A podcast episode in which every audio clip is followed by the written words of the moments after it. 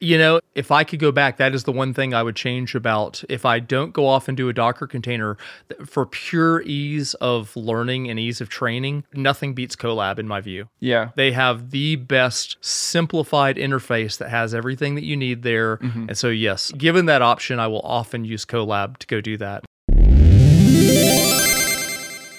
Bandwidth for Changelog is provided by Fastly. Learn more at fastly.com. We move fast and fix things here at Changelog because of Rollbar. Check them out at rollbar.com. And we're hosted on Linode Cloud servers. Head to linode.com slash changelog. Linode is our cloud server of choice. Grab the Nanode plan for just $5 a month, just 5 bucks.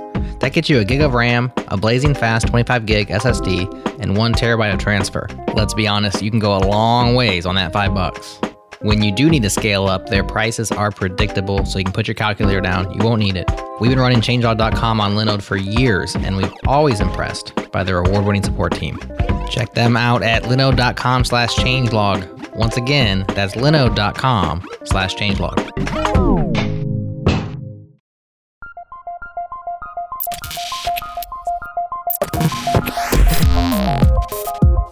Welcome to Practical AI, a weekly podcast that makes artificial intelligence practical, productive, and accessible to everyone. This is where conversations around AI, machine learning, and data science happen. Join the community and Slack with us around various topics of the show at changelog.com slash community and follow us on Twitter. We're at Practical AIFM.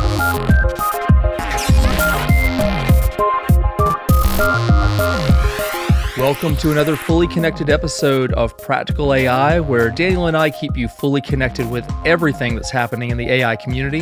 We're going to take some time to discuss the latest AI news and dig into some learning resources to help you level up on your machine learning game. My name is Chris Benson. I'm a principal AI strategist at Lockheed Martin, and with me, as always, is Daniel Whitenack, who is a data scientist at SIL International. Hey, how's it going today, Daniel? It's going very good. It's hot here, but I guess I'm in the Midwest of the United States and you are in the South. I'm sure what I'm experiencing is nothing compared to Georgia heat. I think that the thing that really gets you in Georgia is the humidity. Yeah. So it tends to be very humid here, and that's what usually gets people. It's not terribly hot today. Yeah. Uh, I think we're around 80 degrees Fahrenheit, so it's Uh-huh. not too bad. It's quite humid outside, though. Oh, wow. I think it's warmer here than It might be. I think we're pushing 90, I think, Fahrenheit. I think that's where we're going to be tomorrow. I think Okay. we're popping back up with you tomorrow, uh, but we have some weather that's come through and, and uh, cooled things out. So, Yeah. but that's the way it is. It's summertime, man. Yeah. I've also got a few boxes sitting right next to me. I uh, finally decided to build a computer. I know we talked about this a couple times. I have fond memories of building computers earlier on in my life when I was in like grad school and then before that in college and other times. But ever since being a data scientist, I've always just had a laptop, you know? Right. I don't know. It's it's definitely not necessary in any sort of way to have your own personal, you know, AI machine. But since I talk about this stuff so much, it's almost like a rite of passage, I guess. I, I feel like I should have that experience. so I don't know. We'll see. I've got uh, the boxes. I've got case, RAM, hard drive, and GPU. There you go. But the rest is on its way and currently not functional. Yeah.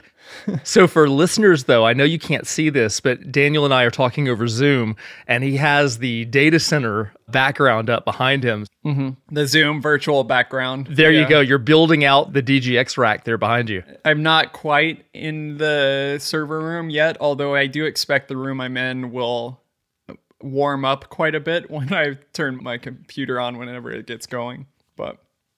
Yeah, I'll have to make sure and have have the fan going and maybe, you know, eventually it will be cold here in Indiana, so maybe that will be a benefit. I don't know. I'm just glad to know you're not living in the server room there. You know, I, sheltering in place in the data center. I'm bringing the server to me. uh, That's right. Since I'm just at, sitting on my dining room table, not even in my office because we have a family member staying in my in my office as a bedroom right now during the quarantine. So gotcha. Yeah, it should be fun. So one more person in our house and one more computer portable heater coming soon.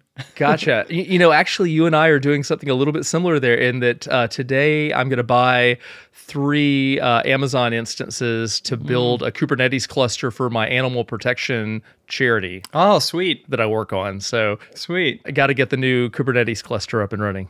Yeah, that's exciting. It will always be an interesting experience. Are you going the sort of manage your own deployments sort of Yep. thing? Or are you doing the e- EKS managed by Nope. A- Amazon type thing? So it, it's not my budget. It's, it's the charity's budget, and it is Yeah. a very small charity with a very tight budget. So I am simply buying the instances Yep. at rock bottom reserve prices and then doing everything myself Yeah. to try to keep that as low as possible. Look into uh, the tool kops. K I'm- O that's exactly what I'm using. Yeah, yeah. I've used that a good bit in the past, and um, it saves a lot of trouble. That's what I'm going with. Exactly. Yeah, and kops itself is an open source tool that's out there, and you know, since Chris is working with a charity, and I'm also work work with a nonprofit, so open source things are a lot of times very nice to use. They are. And I thought today maybe we could discuss that a bit, but more in the context of AI, I guess. So open source and AI contributing to AI open source, open data. There's a lot of different related things there, generally under like open source AI or open AI things, not to be confused with OpenAI, the company. There you go. Yep. Yeah, I don't know. Does that sound interesting? No, that sounds really good. I, I, ironically, our, our talk of, of building things and Kubernetes clusters leads kind of right into it because, you know, with modern AI tooling, um, it's largely built on Docker and Kubernetes these days and such. So that's uh, perfect timing on that. Yeah, so maybe we just start by, I guess, talking about that. Like on the show, we mention certain things very often, and I could think of many of those off the top of my head that are all open source because I think that's probably the more standard case. So, like TensorFlow, PyTorch, Docker, spaCy, Kubernetes itself. What else? A lot of these things are all open source, right? They are. I mean, the, the software of artificial intelligence is largely built on open source. And, you know, mm-hmm. people end up paying for hardware or services for hardware. Yeah. You know, that's kind of how the, the, the divvy is. You know, you, you budget for the hardware or the services to gain access to compute. Yeah, and maybe we should clarify as well what we mean by open source. Maybe people are more familiar with that term or not familiar, and there is some confusing things around it. Actually, maybe one of the confusing things is open source doesn't necessarily mean free either. So I guess my background isn't in computer science software engineering, so I'll probably have some like computer science people get mad at me. There's like a proper definition, but I mean open source I think mainly its etymology derives from the fact that like you can see all the code that is there. The code is available for you to obtain and or modify, use. So like with TensorFlow, for example, you can go to github.com slash TensorFlow slash TensorFlow. I think that's still the link unless, you know. Yeah, I think it's really defined by the fact that when you distribute the code, if it's open source software and you're distributing that code around, you have to distribute the code of the programs or programs themselves with your distribution. So you don't just get the executable that you're running. Right, just a binary. You don't get just the binary, you get the source code along with that. And typically, and I'm saying this strictly from personal experience, the vast majority of open source software, I would argue, is freely available for people to use. And then the way it ends up is a lot of times that licensing allows companies to integrate open source software into their own proprietary packages. And they do have to distribute the source code for that part of it, but they may also have proprietary code depending on the licensing Yep. available as well, or as a service. You know, that's another thing. Yeah, so it should be said too that like if you go to TensorFlow slash TensorFlow on on GitHub, um, you can see all the code that makes up TensorFlow, at least the core part of TensorFlow there. Then there is a enterprise version of TensorFlow that Google came out with recently, and some of those elements may not be open. Right. Some of them might be open, I'm not sure. But you'll see this pattern a lot too, where you have like, I think they call it open core, where um, you have a core part of a tool or software that is open and you can use. And then there might be a set of additional functionalities or maybe even like an upgraded version that it, you have to pay for that has some extra features or maybe more robustness or maybe it supports multiple users or maybe it supports you know specific access controls or like other things that are more enterprisey i guess so that's another pattern that you'll see but on the tensorflow slash tensorflow you'll see that there's the code if you go to that link and then there's about you know a little ways down in the code listing there's a license and you'll see that this license is an apache 2.0 license it's a very common open source license It's a very permissive one. yeah, very permissive. So it allows you to do a lot of things with the code. But there's a bunch of other licenses as well out there. There's um, the MIT license. which is also permissive. Yeah, yeah. So actually, there's probably a, a guide out there that details all of the different ones. And I think they're actually on GitHub when you're choosing a license for a project, they have a way to compare them. But yeah, some of these are more permissive than others and allow you to do certain things with the code that you're not doing uh, with other projects that have a different license or something like that.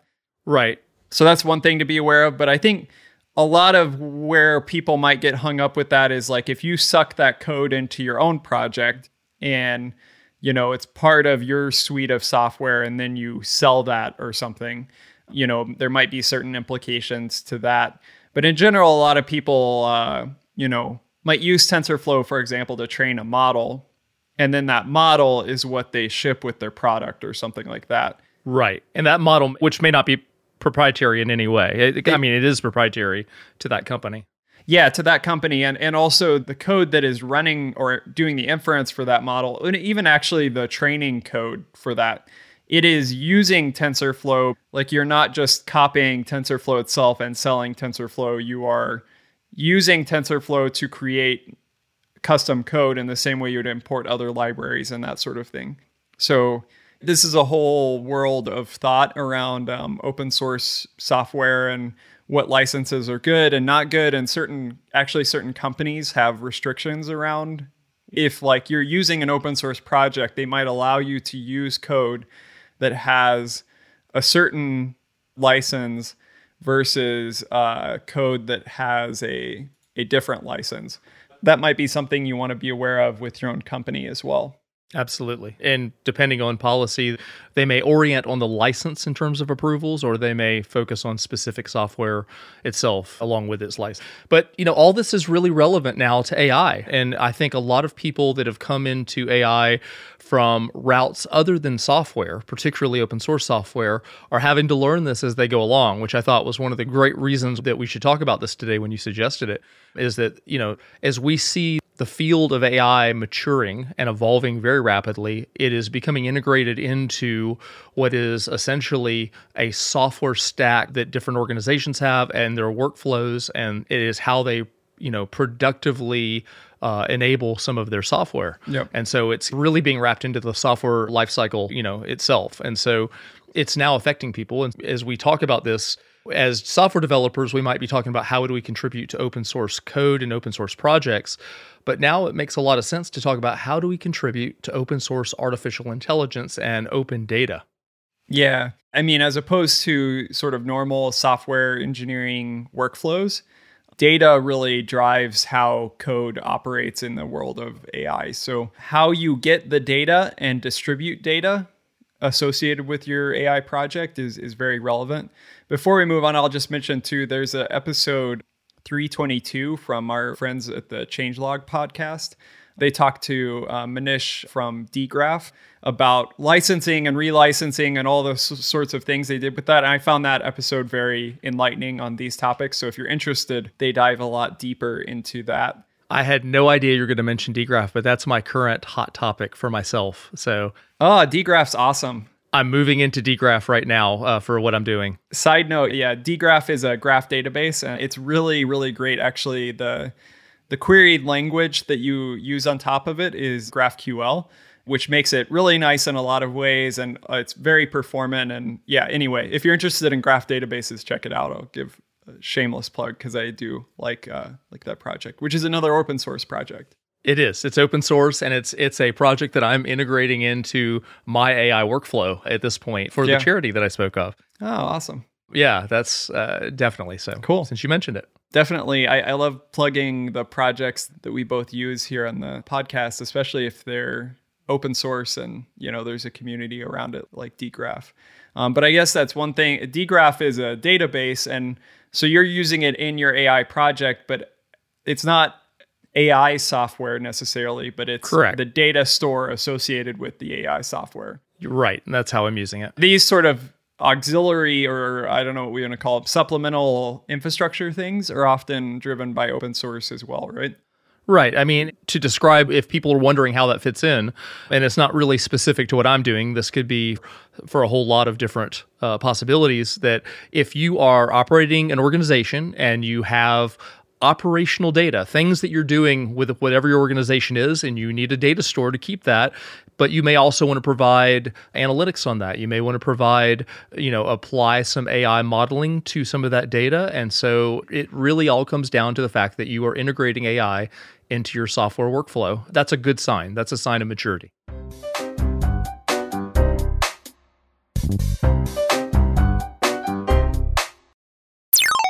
We deserve a better internet, and the Brave team has the recipe for bringing it to us. Start with Google Chrome, keep the extensions, the dev tools, and the rendering engine that make Chrome great. Rip out the Google bits, we don't need them. Mix in ad and tracker blocking by default, quick access to the Tor network for true private browsing, and an opt in reward system so you can get paid to view privacy respecting ads, then turn around and use those rewards to support your favorite web creators like us. Download Brave today using the link in the show notes and give tipping a try on changelog.com.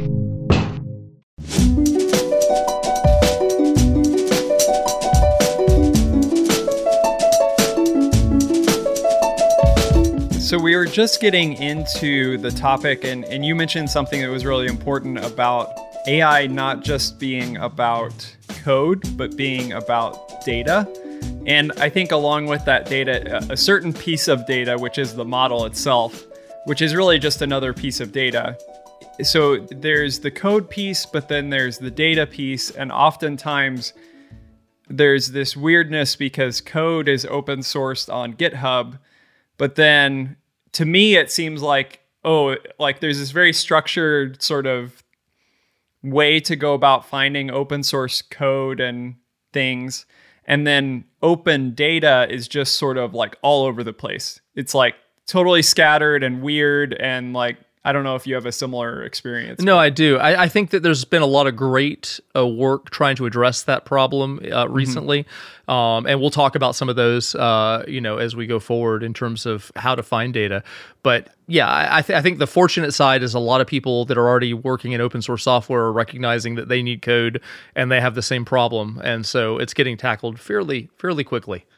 Yeah, maybe before we talk about how to find data, I guess there's also could be licenses associated with data, right? Sure. You aren't able to repost it in another place. You are aren't able to use it for these purposes. You are aren't able to do certain things with the data. Recently, I downloaded some audio data from Mozilla's Common Voice project. So their workflow, like you find the data set you want, then you put in your email to download it. And when you do that, you also have to agree. I think the agreement was that you wouldn't try to identify, like personally identify the people whose voices are represented in the data.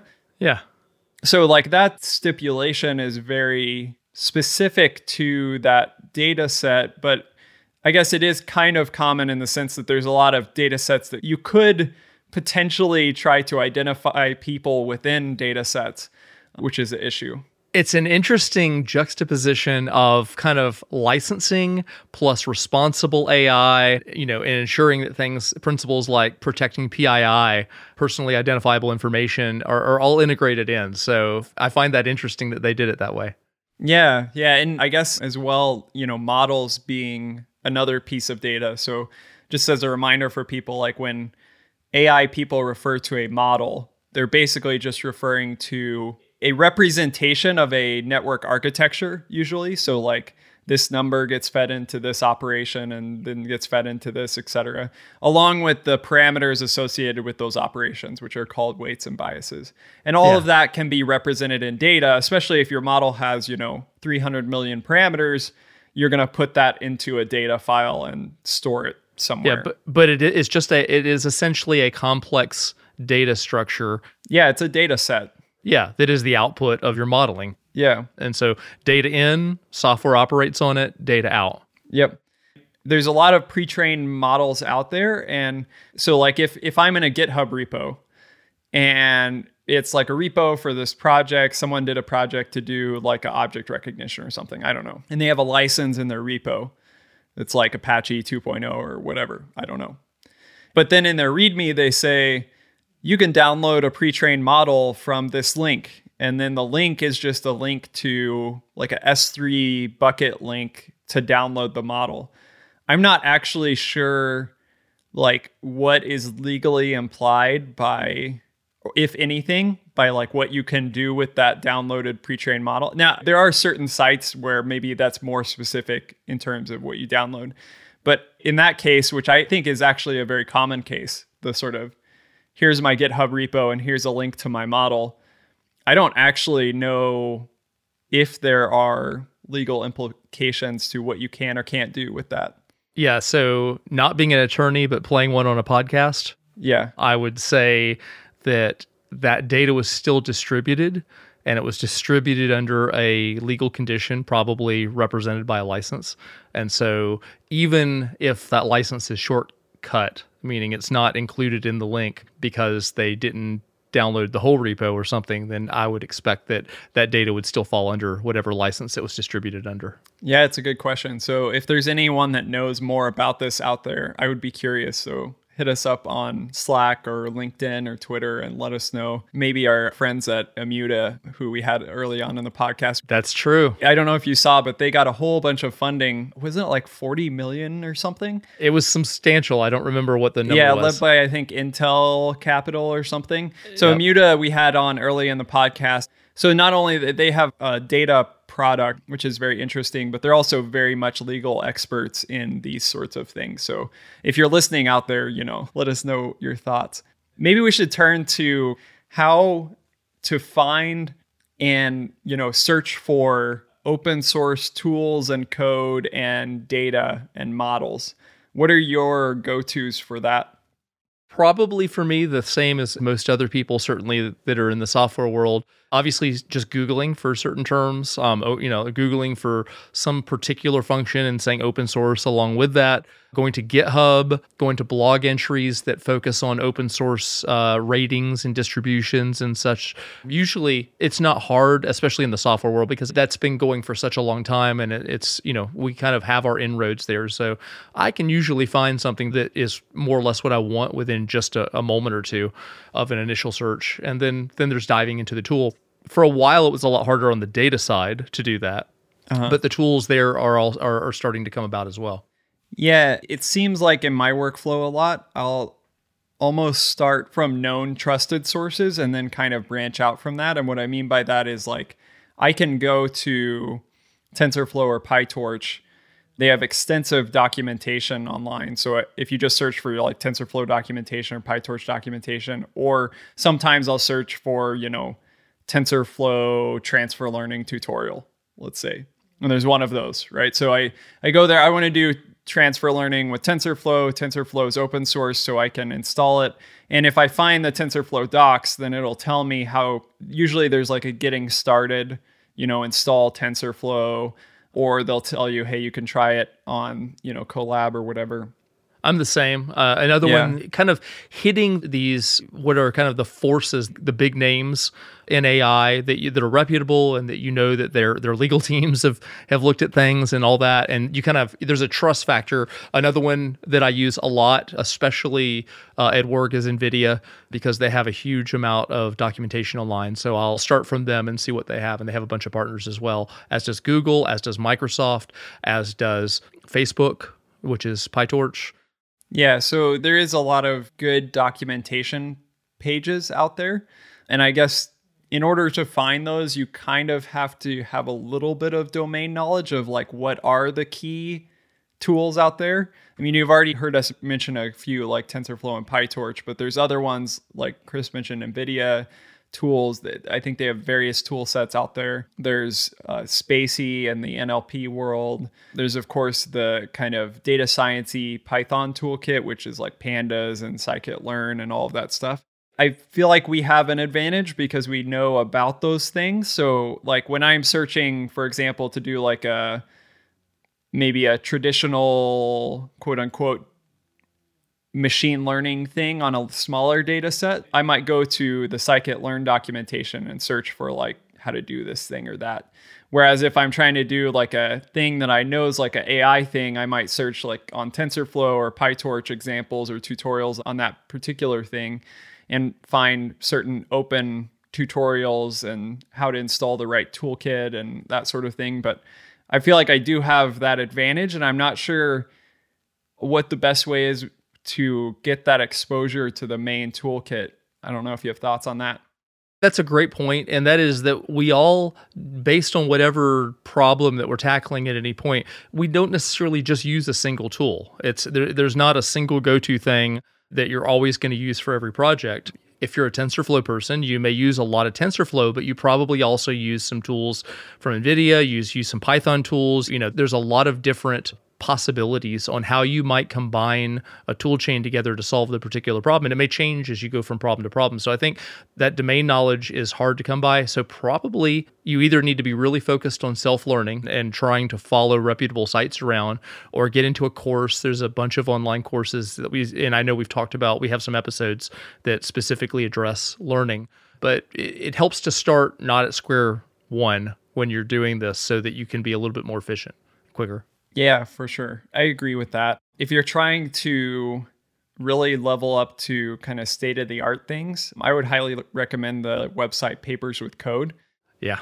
You can actually search, and they, there's also leaderboards for common AI tasks, whether that be, you know, image recognition or visual reasoning stuff or, or uh, other things, speech recognition and actually search through the sort of leaderboard of, of, papers and then see the actual links to the tools that they use and also the code implementation. So that's a good idea. You know, even if you just browse around that site, I think, and look at the various things, you'll get a sense of like these are the main things that people are using to do this sort of stuff. These are the main things people are using to do that sort of stuff. So I think that could be useful.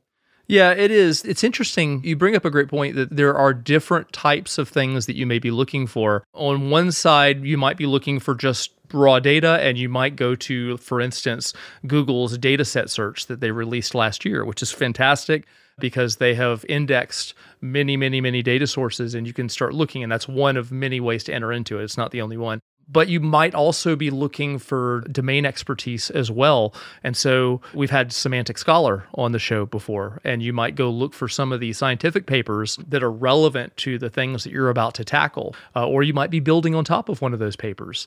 And so developing that domain expertise in the specific area, and then also having a diversity of data to tackle the problem with is really important. I think that's a really hard thing for people that are new into AI is understanding all these different pieces you have to put together into your workflow to be productive as quickly as possible.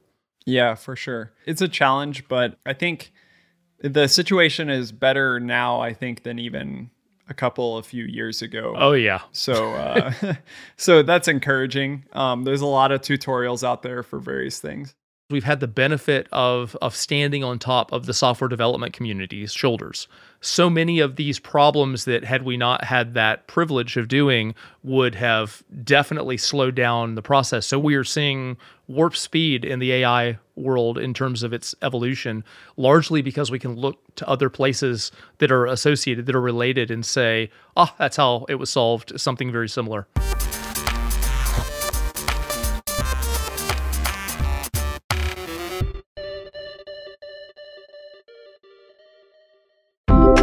Changelog News is the best way to keep up with the ever changing world of software.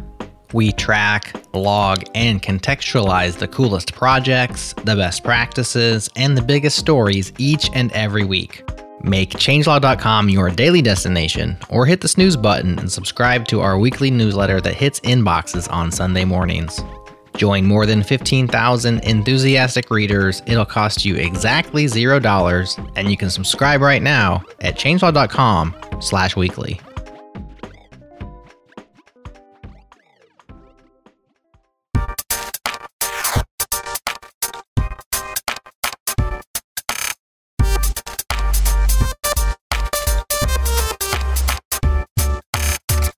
Well, we've talked a good bit about the tooling and the code and everything that is out there. I'm curious for you, like, let's say that you're approaching a problem and you're using a new toolkit, like the maybe it's the dgraph thing that, that you're talking about, like you're wanting to get into that. Or, you know, for me recently, I was doing some speech related things. There's like a, some new speech related stuff out of NVIDIA that's pretty interesting. So there's this new toolkit of things that you have access to.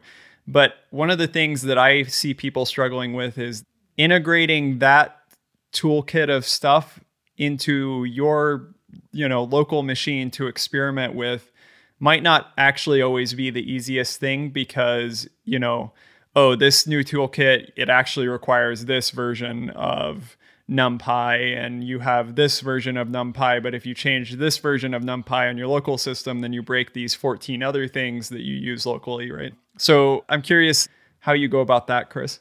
So, a couple of ways of entering into that answer. One is I, I start with the end in mind. Am I just trying to learn something new in terms of like a new skill or a new workflow? And if I'm doing something like that, then I might stick much closer to that tutorial specifics and stuff. And if I want to do that, I might do it in a Docker container uh, entirely where I can control the environment and the versions of everything. If they haven't done that for me, then as I get into the tutorial, I'll scan through the tutorial, see what they're using, and go ahead and set myself up a Docker container for that process. And that way, I have a constrained environment that exactly meets the tutorial's focus and can get through it with fewer problems. It's worth the investment of Dockerizing it ahead of time if they haven't done that for you. So that's one thing. But in general, if I'm not just doing a pure learning spike, you know, where I'm just trying to figure out how to do this thing that I care about. If I'm doing it with more of uh, production or productivity in mind, then I think what is the environment this has to meet? And if I'm, I may be looking at a tutorial, but then I'll translate it into what are the constraints that I have, what are the resources that I have available, and I'll take a little bit of time to try to transfer what they're trying to show me there into the world that I'm living in. Because at the end of the day, if I'm not just doing a pure learning spike and I'm doing it to deploy somewhere eventually, then it needs to fit into my world. And so there's a little bit of prep time there to try to get a smooth workflow on my side going. Yeah, for sure. One of the things that I do a lot is if I'm just trying to see like let's say that I'm trying to solve a problem, like it's a speech recognition problem or something and I see there's like three different things that people are talking about using out there, three different ways of going about it. What I might do is just spin up three different Google Colab notebooks. Yeah. Because whatever I do there, it's going to get blown away. It doesn't affect my local environment at all, but it is persisted, like in the sense of like the code is persisted. It is a notebook, so you sometimes have sort of weird state and you're not guaranteed that it's going to run exactly the same way again, but it does give you a very quick way of like knowing, okay, I have this environment, TensorFlow, PyTorch, Pandas, you know, spaCy, a lot of other things are already installed. And so there may be a couple of things I need to install via pip or something, but I can generally run through and get the flavor of how something is going to feel very quickly. And oftentimes, what I'll do is I'll spin up three different notebooks and try to get this thing to run in the way they're saying, and it doesn't work. And then I try a different thing to get it running in the way they say, and then it's kind of annoying. And then I try a third thing, and then it seems like not exactly what I want, but it seems like the workflow is kind of nice. So then I'll start adjusting from there. So even just finding the good starting point where you want to put your flag in the ground, toolkit wise, it can be useful to do it in that way from what I've seen. You know, if I could go back, that is the one thing I would change about if I don't go off and do a Docker container for pure ease of learning and ease of training. nothing beats Colab in my view. Yeah. They have the best simplified interface that has everything that you need there. Mm-hmm. And so, yes, given that option, I will often use Colab to go do that. And I know a lot of other people besides you and me that feel the same way. Sometimes I, I find myself wishing that other tools would look at Colab, recognize the ease that they've created for their end user, and go implement that. I'd like to see that kind of ease of use everywhere. Yeah. Well, it would be unfair, I think, to talk about all of the great things that people are putting out there in the open in terms of data and code and not talk about how you can contribute to that or help out a project. Or maybe it's your own project and you want to open it up.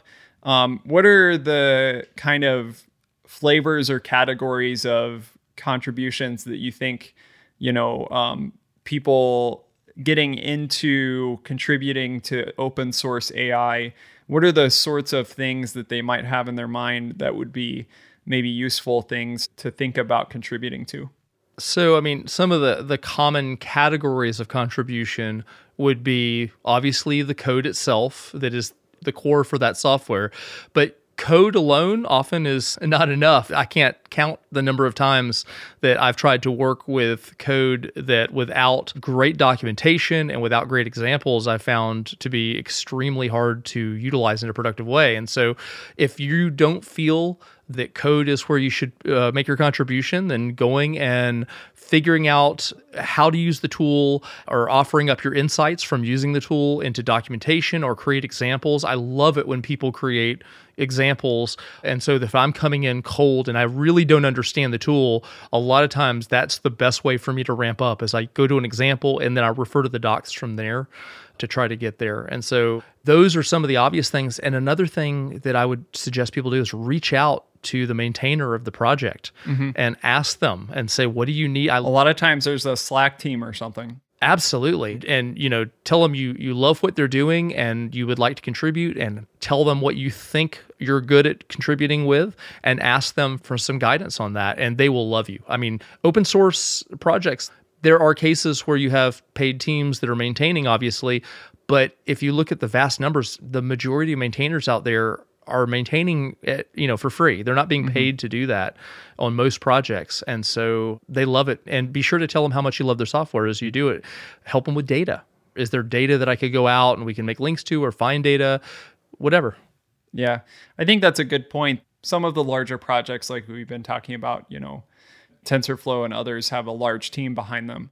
Right. But there's a lot of really great tooling out there, you know, smaller tools that are actually pretty key in the workflow that are developed and maintained by maybe one or two unpaid people that are doing it because they think that this thing is useful. So that's one thing to keep in mind also as you're using open source software that when you're using something and it doesn't do quite the thing you want, or maybe it breaks in a certain way, the way that you go about raising that to the maintainers shouldn't be coming from a place of, why does your tool suck so bad?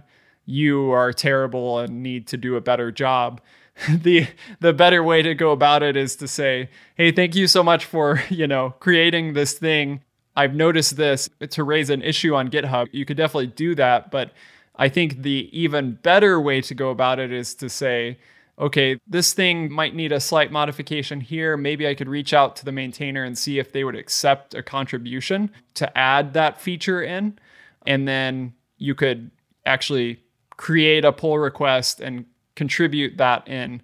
Um, it's a much more productive way of going about interacting with with open source projects. And for those who don't know what a pull request is, it is a mechanism by which you essentially offer up uh, your code to be integrated into a larger code base.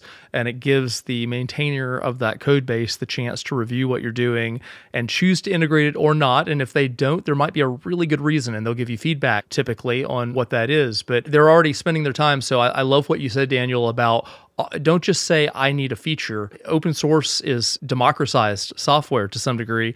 You know, go out there, talk to them ahead of time, and then say I'd like to take a stab at writing code for this and offer it up, and they can choose to take it or not, and they may give you some guidance if they're grateful for it. Yeah, I like what you say as well. There is a contribution process that's common to GitHub. There's a lot of jargon around that. And what we'll do is we'll include as a learning resource on this episode, there's uh, a couple of really good blog posts out there about this whole process where there's a repo on GitHub. You maybe want to contribute. When we're saying contribute, it could be something small, right? Like if you see in a project's documentation that, you know, they have this error in their documentation and it's just a, a wording change, right? Or maybe a change of a variable name or wh- whatever it is in their documentation. It's a small thing.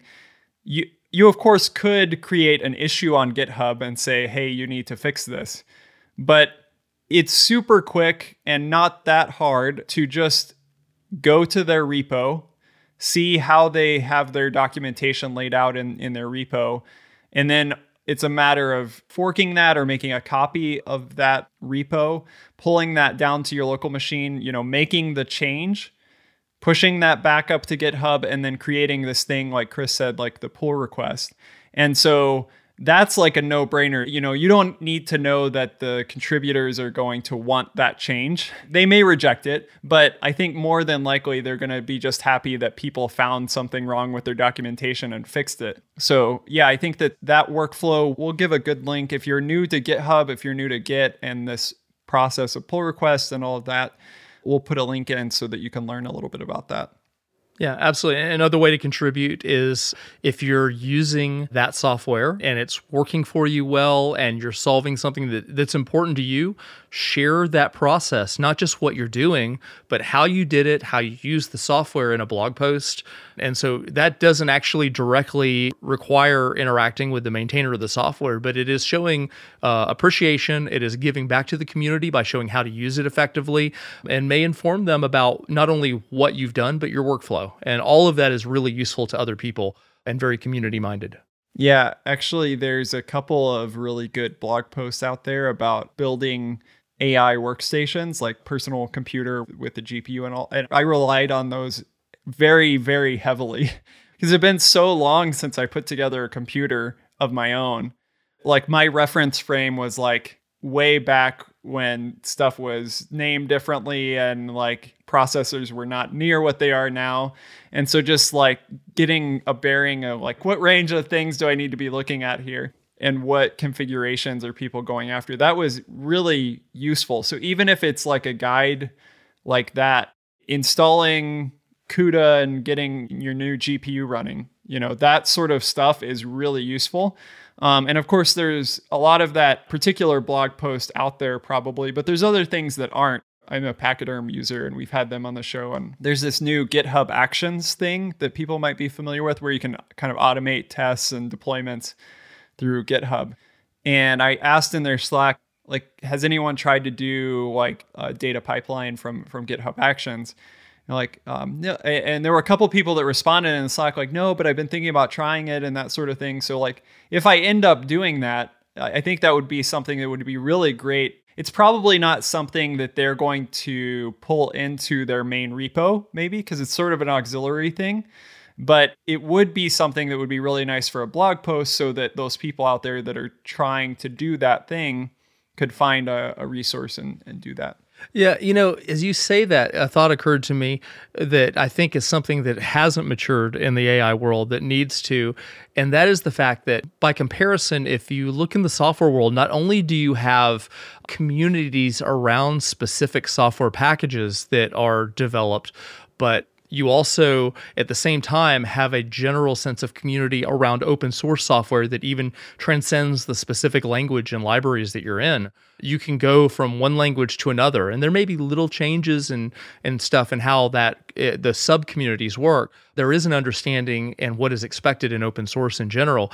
I think that we're not there yet with ai mm-hmm. and i think that would be something i know from our conversations that we'd both love to see is instead of just having specific data sets or specific software packages, a sense of open AI and a larger community sense being built and a sense of community. So whether you're using, you know, PyTorch with a particular data set or, or TensorFlow, or whatever or, or nvidia stuff it doesn't matter. There's an overall sense as you move through these communities on what to expect uh, in that ai world. And, and i think i've met so many people in ai that did not come from the software world and did not already have that built into it that we have some integration to do on that. So I, i'd like to see that happen going forward here yeah, and there have been some, you know, encouraging signs on that front. I think both TensorFlow and PyTorch have developed their various hub sort of environments where you can share, you know, setups and models and configuration and, and all of that. So that's kind of nice. Like there's this kind of sense that people are building these hubs. And I also think about, of course, the Hugging Face team that now has just tons of models that are available in their open source project. I saw a tweet, I was just pulling it up from Clem, who was on the show quite a while back from Hugging Face. We'll link to that episode, but his tweet was 25 team members plus 400 open source contributors plus machine learning equals fastest technology building I've ever seen, which I think is definitely true. You just look at the pace with which they're developing, you know, being, I guess what he's saying, 25 actual team members now, but 400 open source contributors. There's sort of these pockets of the community like you're talking about. And so I, I hope that we see that growing. I do too. I think that's a great way to finish. Eh, I mean, it's not just about your team. You're really standing on the shoulders of an entire community of people out there uh, that have contributed to tools and made data available and all that. All of us are in that position. So, as folks move forward, be thinking about how you can give back to this community and build that sense of community. Great conversation today, Daniel. Yeah, for sure. That was a great idea. Thank you for coming up with it. Yeah, definitely. Hope you enjoyed the hot weather and stay safe, stay inside, and we'll talk to you soon. Will do. Take care. Uh, bye. Thank you for listening to this episode of Practical AI. People ask us all the time, they say, hey, how can I support your work? One easy way is to leave a five star review on Apple Podcasts. Tell folks why you listen and why they should too. It only takes about 30 seconds, and believe it or not, those ratings and reviews really do help us rank higher in AI related search results. Practical AI is hosted by Daniel Whitenack and Chris Benson. It's produced by Jerod Santo, that's me. And our music is brought to you by the one and only Breakmaster Cylinder. We are sponsored by amazing people at companies who get it. Thanks again to Fastly, Linode, and Rollbar. Did you know we have a master feed of all Changelog podcasts? We do. It's your one-stop shop for everything we produce. If you like this show, you'll love the Changelog, Brain Science, and Go Time. Check it out at changelog.com slash master or search for Changelog Master in your favorite podcast app. You'll find us. That's it for now. We'll talk to you again next week.